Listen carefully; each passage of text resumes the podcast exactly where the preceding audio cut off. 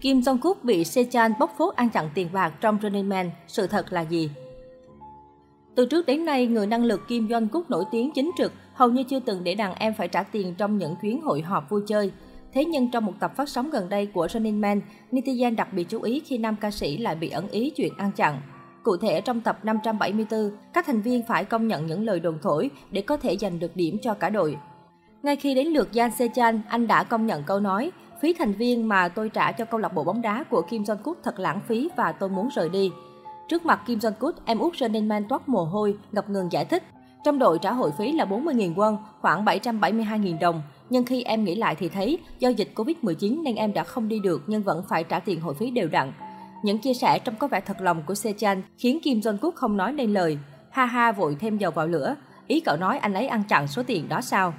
Kim Jong-kook bức xúc cho biết em trả 40.000 won trong khi anh trả 100.000 won, khoảng 1 triệu 930.000 đồng mỗi tháng. Đó là tiền dùng để uống nước và trả tiền thuê sân vận động đó. Jan Sechan hốt hoảng vội xua tay khẳng định, nhưng mà thật lòng là em thích chơi gôn hơn bóng đá, em nói vậy để lấy một điểm thôi mà. Kim Jong-kook vốn quen mặt với fan Running Man cùng hình ảnh người năng lực, kẻ mạnh, body sáu múi, cơ bắp cuồn cuộn, là người sở hữu sức mạnh đáng gờm nhất trong số các thành viên. Thế nhưng ít ai biết được quá khứ đau buồn từng bị quản lý đánh đập giả mang của Kim Jong-kook khi anh còn là thành viên của nhóm nhạc Turbo. Vào thập niên 90, nhóm nhạc Turbo debut với bộ đôi Kim Jong-kook và Kim Jong Nam. Cả hai ngay lập tức trở nên nổi tiếng với bản hit Black Cat. Năm 1997, Kim Jong Nam rời nhóm, Vicky được chọn vào thay thế vị trí rapper và Turbo tiếp tục hoạt động đến năm 2000 thì tan rã. Khi đang ở đỉnh cao của sự nghiệp, Turbo đã phải chịu đựng sự chèn ép nặng nề từ công ty quản lý, không chỉ bị ép làm việc quá sức đến nỗi phải nhập viện, bị công ty cưỡng đoạt số tiền khổng lồ mà nhóm kiếm được, các thành viên còn bị quản lý hành hung giả mang.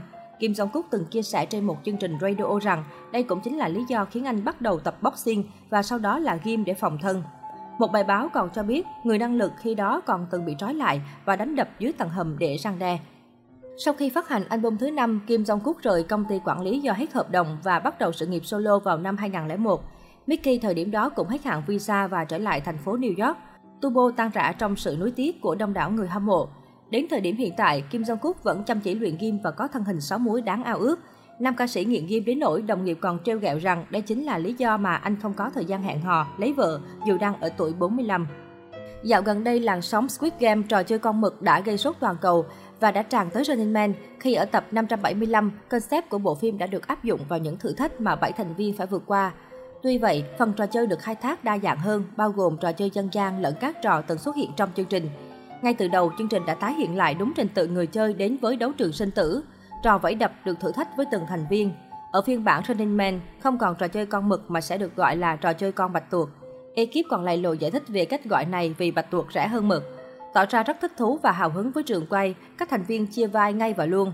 Mợ ngố Jihyo Sung phong, được nhận làm cô nàng cá tính Kan Sebyok nhưng các thành viên không đồng ý và nói cô nên nhận vai đầu gấu Jang Deoksu. Vì trường quay được đầu tư khá hoành tráng, từng đoạn nhạc, giọng nói của người bí ẩn giao nhiệm vụ đều mô phỏng phim y đúc. Song Cúc phấn khích lôi điện thoại để chụp vài tấm hình tự sướng. Thấy vậy, CEO đã nhanh nhạy chạy lại, lưu giữ kỷ niệm. Khoảnh khắc đáng yêu này khiến hội shipper lại được fan náo loạn đẩy thuyền cực mạnh. Dĩ nhiên, giây phút này cũng không thể nào qua mắt được hai thánh soi Sechan và Jesus.